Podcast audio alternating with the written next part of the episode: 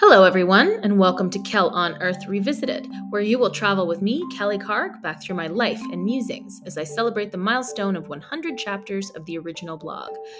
I have started from the beginning and continue to move through 15 years of observations as I find my voice and my place in the world and reflect on who that person was.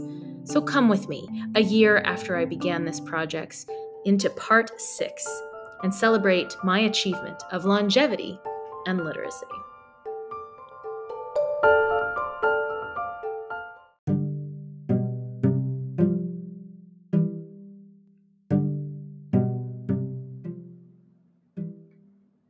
Part 6, Chapter 1 10 Years Later. August 12th, 2013.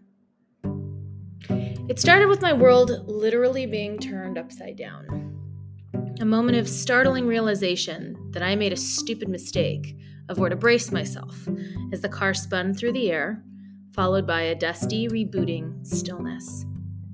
Change usually happens this way a moment of discordance, followed by an intake of breath, then silence.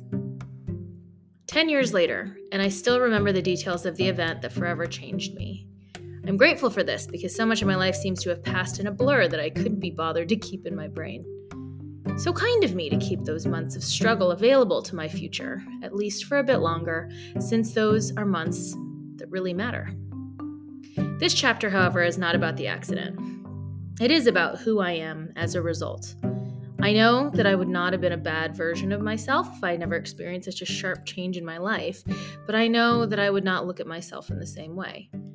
So much of personal identity has to do with understanding and taking account of how we as individuals interact with life. Do we shy away from confrontation? Do we jump into the fray to protect another person? Do we curl up in a ball and hate the world for what has been done to us? I can't answer all of those questions about myself with any amount of accuracy, but the last one I, I can, actually. And that is a gift for which I am truly grateful.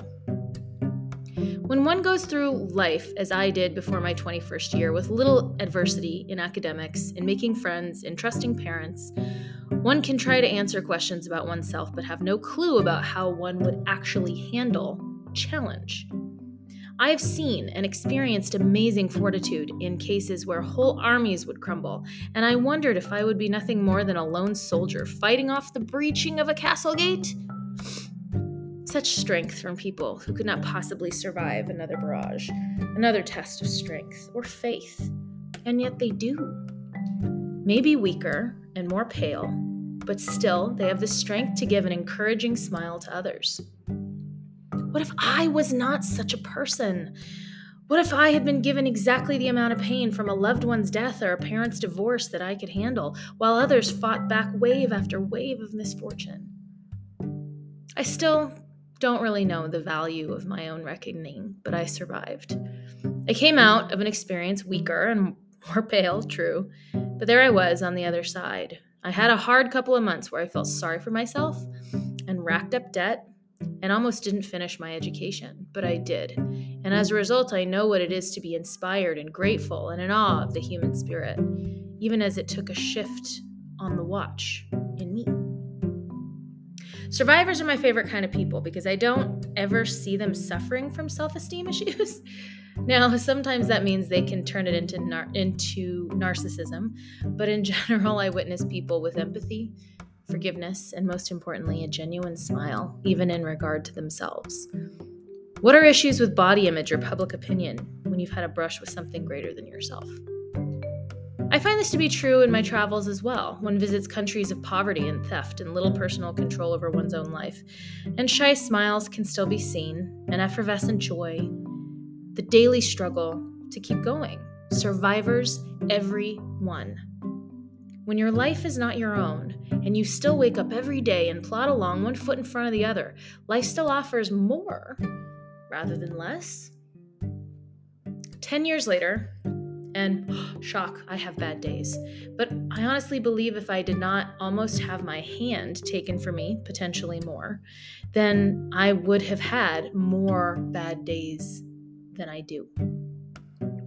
My bad days are few and far between, and they are filled with doing some of what I really want, along with some of what I have to. I keep only the people I want around me. No time or effort to be spent on people in my life, in my people in my personal life who do not lend to my happiness and where I cannot lend to theirs. I don't date much since I don't know how that process process makes anyone happy, but I don't feel unhappy that I am not with anyone. I love routine, but only because I shake things up pretty regularly so that when I come back into my space, I am happy to see it again and don't feel trapped by it. 10 years later, I don't know if I would have had the courage to leave the States, to begin to write down my thoughts, or cut all my hair off. I doubt I would have the friends I have because I was able to appreciate ones I could have potentially lost in my selfishness or inability to keep contact, or make the new ones that emulate and reflect my non typical transitory lifestyle. 10 years later, I think I've made a good start to 60 years later. It is the major catalysts in our lives that force onto us a new perspective of the world and who we are. So, as I tell, and have told every single year of students who pass through my classroom. Your life is determined by how you react to experiences beyond your control. Do you respond with bitterness and vitriol, or do you respond with compassion and fortitude? We never think we are strong enough until we suddenly are.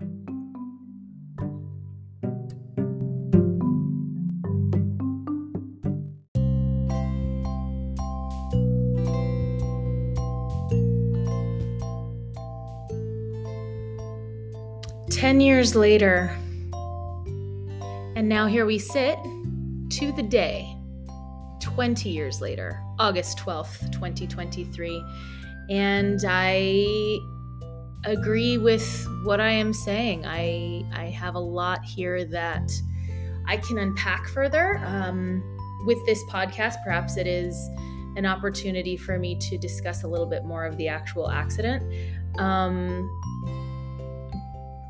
and while I understand the privilege of the ableism that is in here, I hope that my listeners kind of understand that this isn't it's meant to shame anybody who can't get up, who can't shake themselves out of difficulty or who don't have the chronic health issues uh, that plague them after uh, an accident where they once had health and now they do not. I am, again, very, very privileged in not only walking away from that accident, um, not that day, but um, how I walk through the world, both literally and figuratively and medically, because my, my body, having, in my opinion, very little to do with me, um, experienced that situation in a pretty miraculous way. And I, so therefore, I don't have a lot of chronic conditions that would make this kind of treacly, life is good message unpalatable, I'm sure, for a lot of people. So I, I, would like to start with that to say that this is, it's not meant to be shaming or meant to be. Mm, I, I don't also mean to throw mm, that privilege in people's faces because I I do I am aware of the privilege of my abilities all the time. Uh, nearly daily, I'm uh, and I'm, I've said before I I'm very aware of my health. I'm very aware of my my wealth um, as it exists is more than most. I'm very aware of my platform just as a as a person with a voice who isn't told to shut up very often, at least seriously. So uh, um, I think this is a good point to after 20 years of being in an accident that did not cause me chronic problems aside from what I will discuss a little bit um, you know, age is happening to me and is happening to the scar tissue and the bone damage and the joint damage and the arthritis that's that's coming. But I've had a long stretch where I don't wake up in pain from my injuries. so that is 10 years from when this was written. That is where I kind of was coming from. But now in 2023,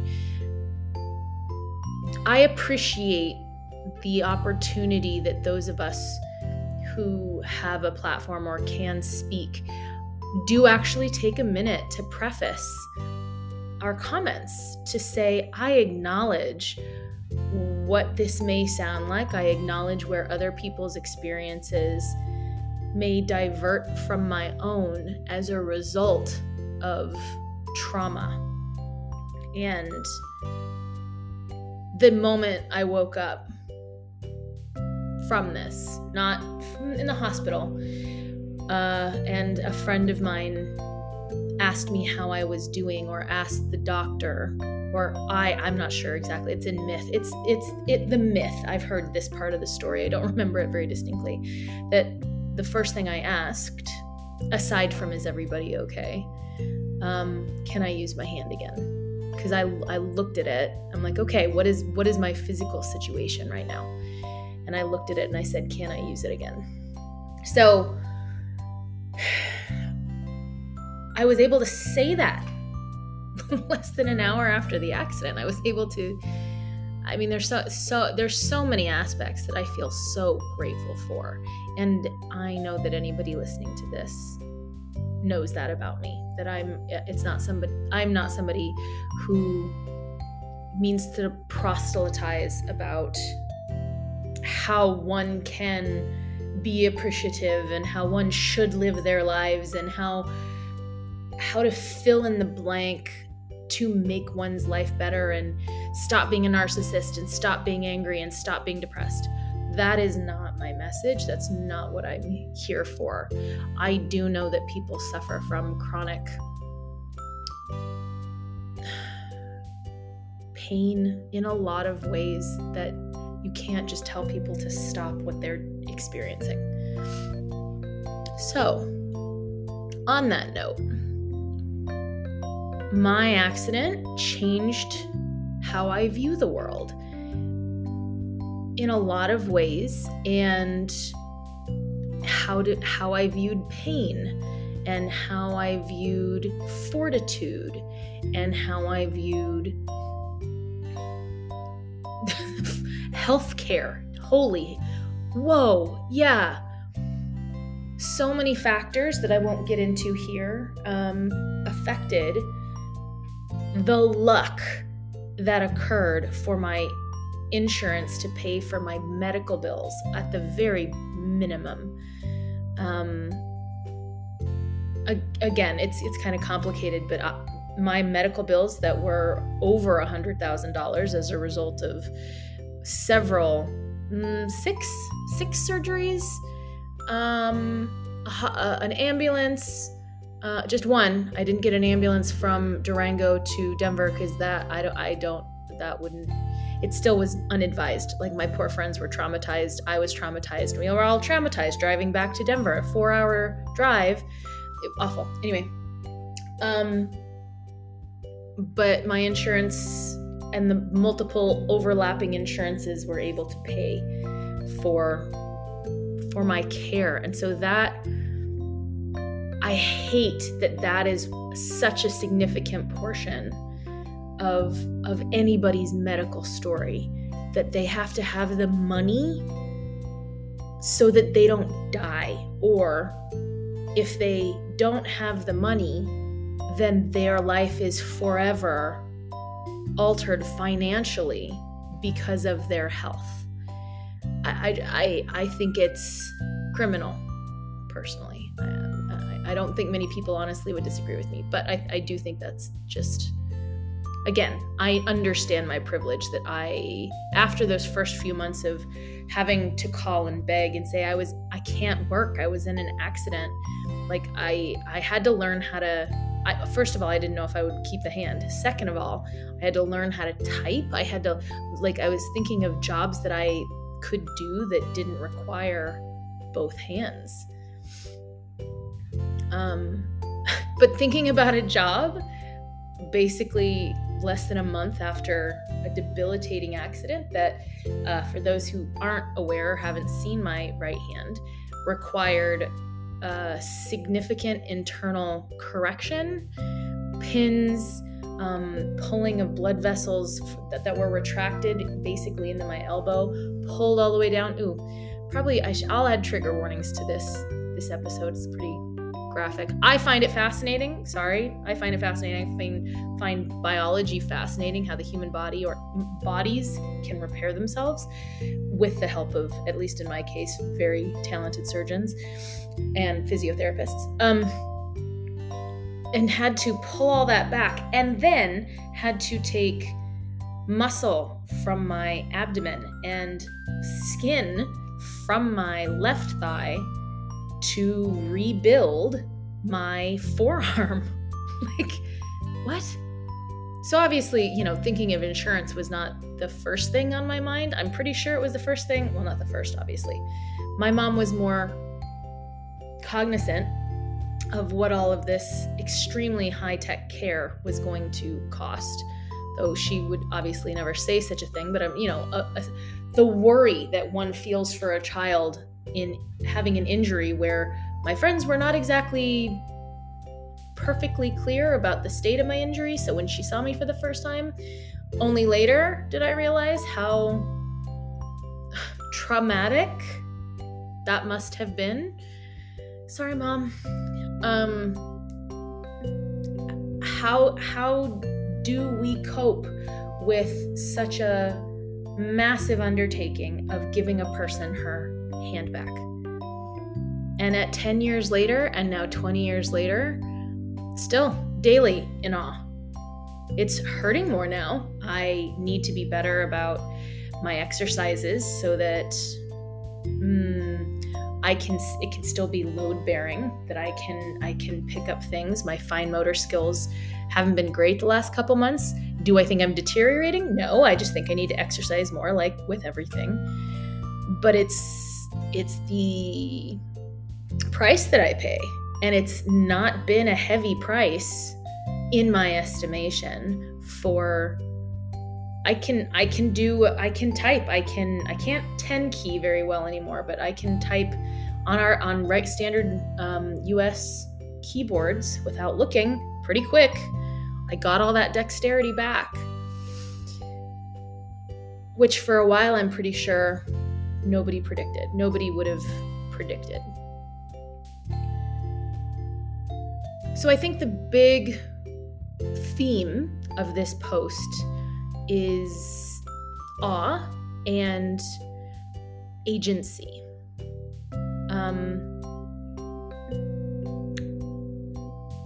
telling my students that the world happens to us and that we have a choice in how we meet those happenings I, I, I still 20 years later to this day it is a conversation i have every year times five because i teach five classes. I have this conversation because children and quite honestly adults potentially more need to hear this message. Like we we are so fearful and cognizant of of the world being an unfair place.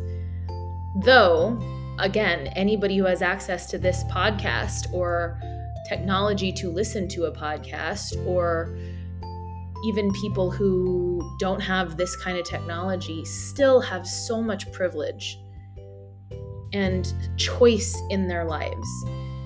Not everybody has choice at all. So we think, many of us, those of us who have any inkling of choice, we often get lulled into the idea that we are not infallible, but if we're good people, then the world won't happen to us. And I wish that were true to my students. I wish that were true.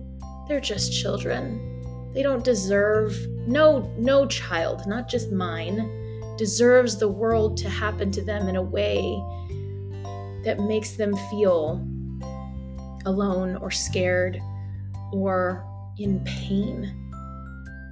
But it happens. And when it does, all I can wish for all of us is that we have the fortitude in that moment to not lose our humanity, to not lose kindness.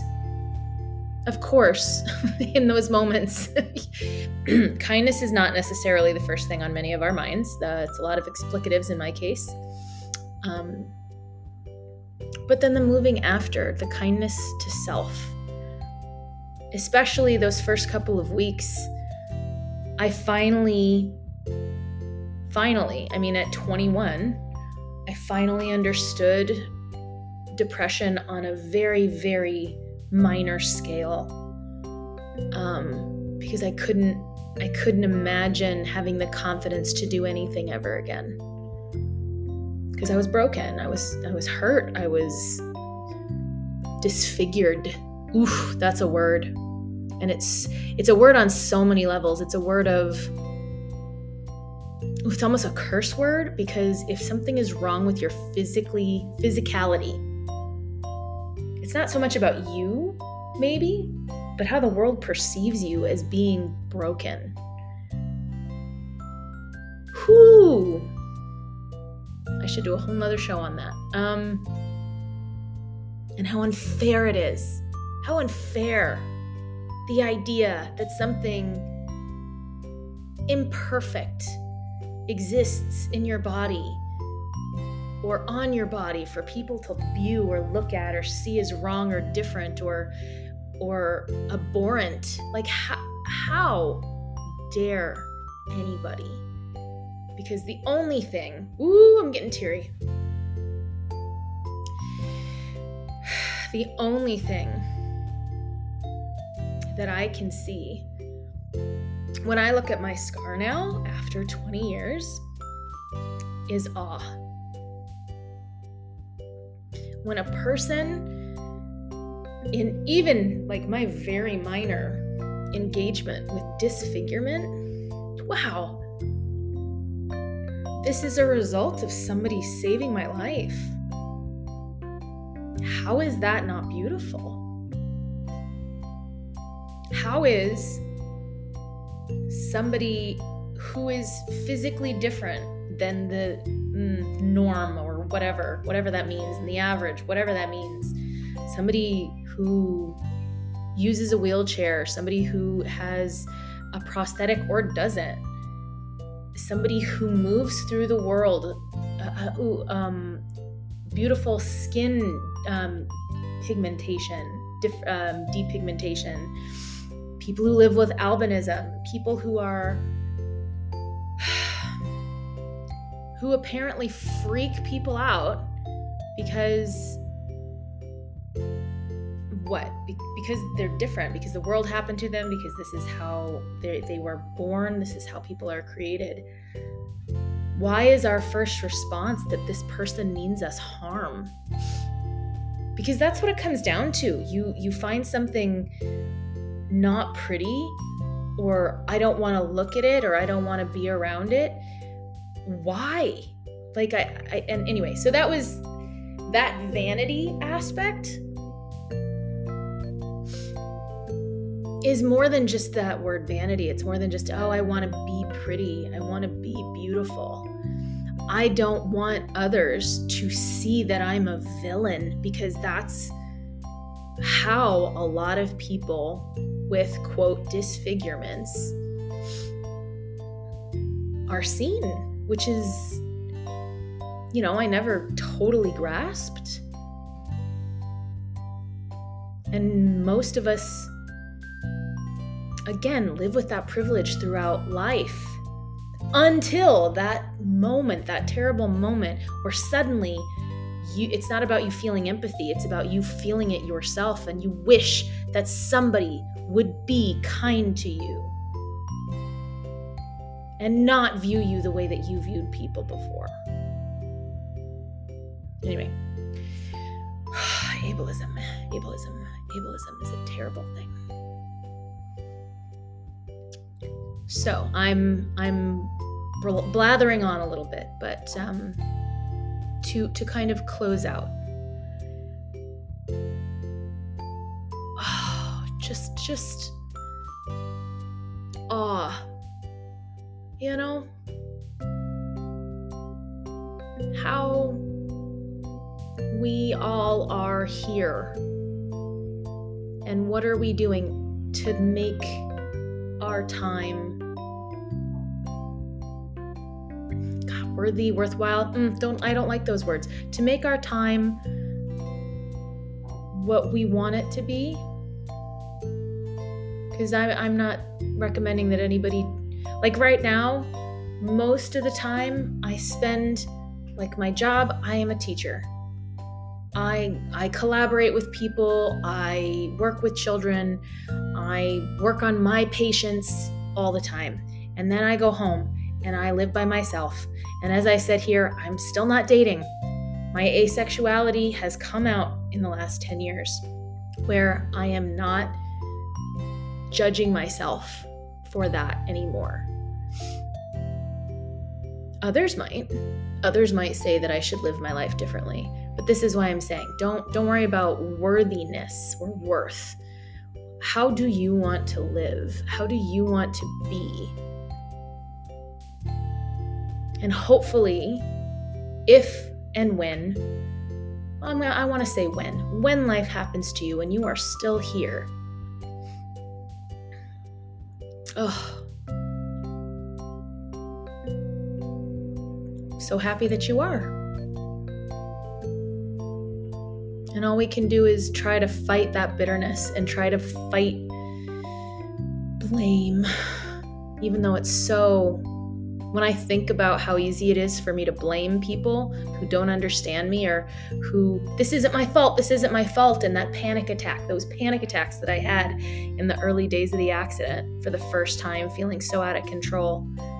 Of course, I still feel those. But overall, I'm happy that I'm not a bitter person.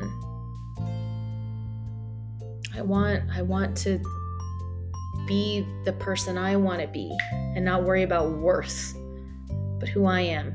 Am I happy with my time and my friends and my family and my actions? And you know what? I am. So, thank you, listeners. 10 years, then 20. I invite everybody to reflect what were you doing 10 years ago? Was it an anniversary of some kind? Think about what you've gained from those experiences.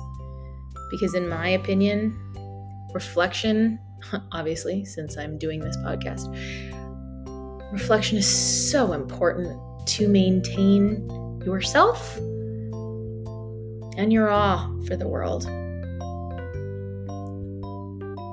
Till next time.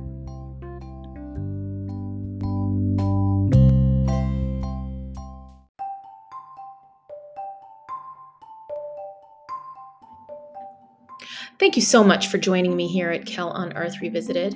I hope to see you next time, where I will be traveling to Japan and I will be looking around for the first time and actually seeing details.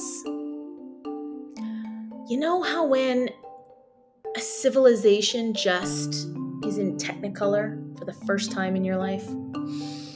Japan, man, they know what's up. I'll see you there.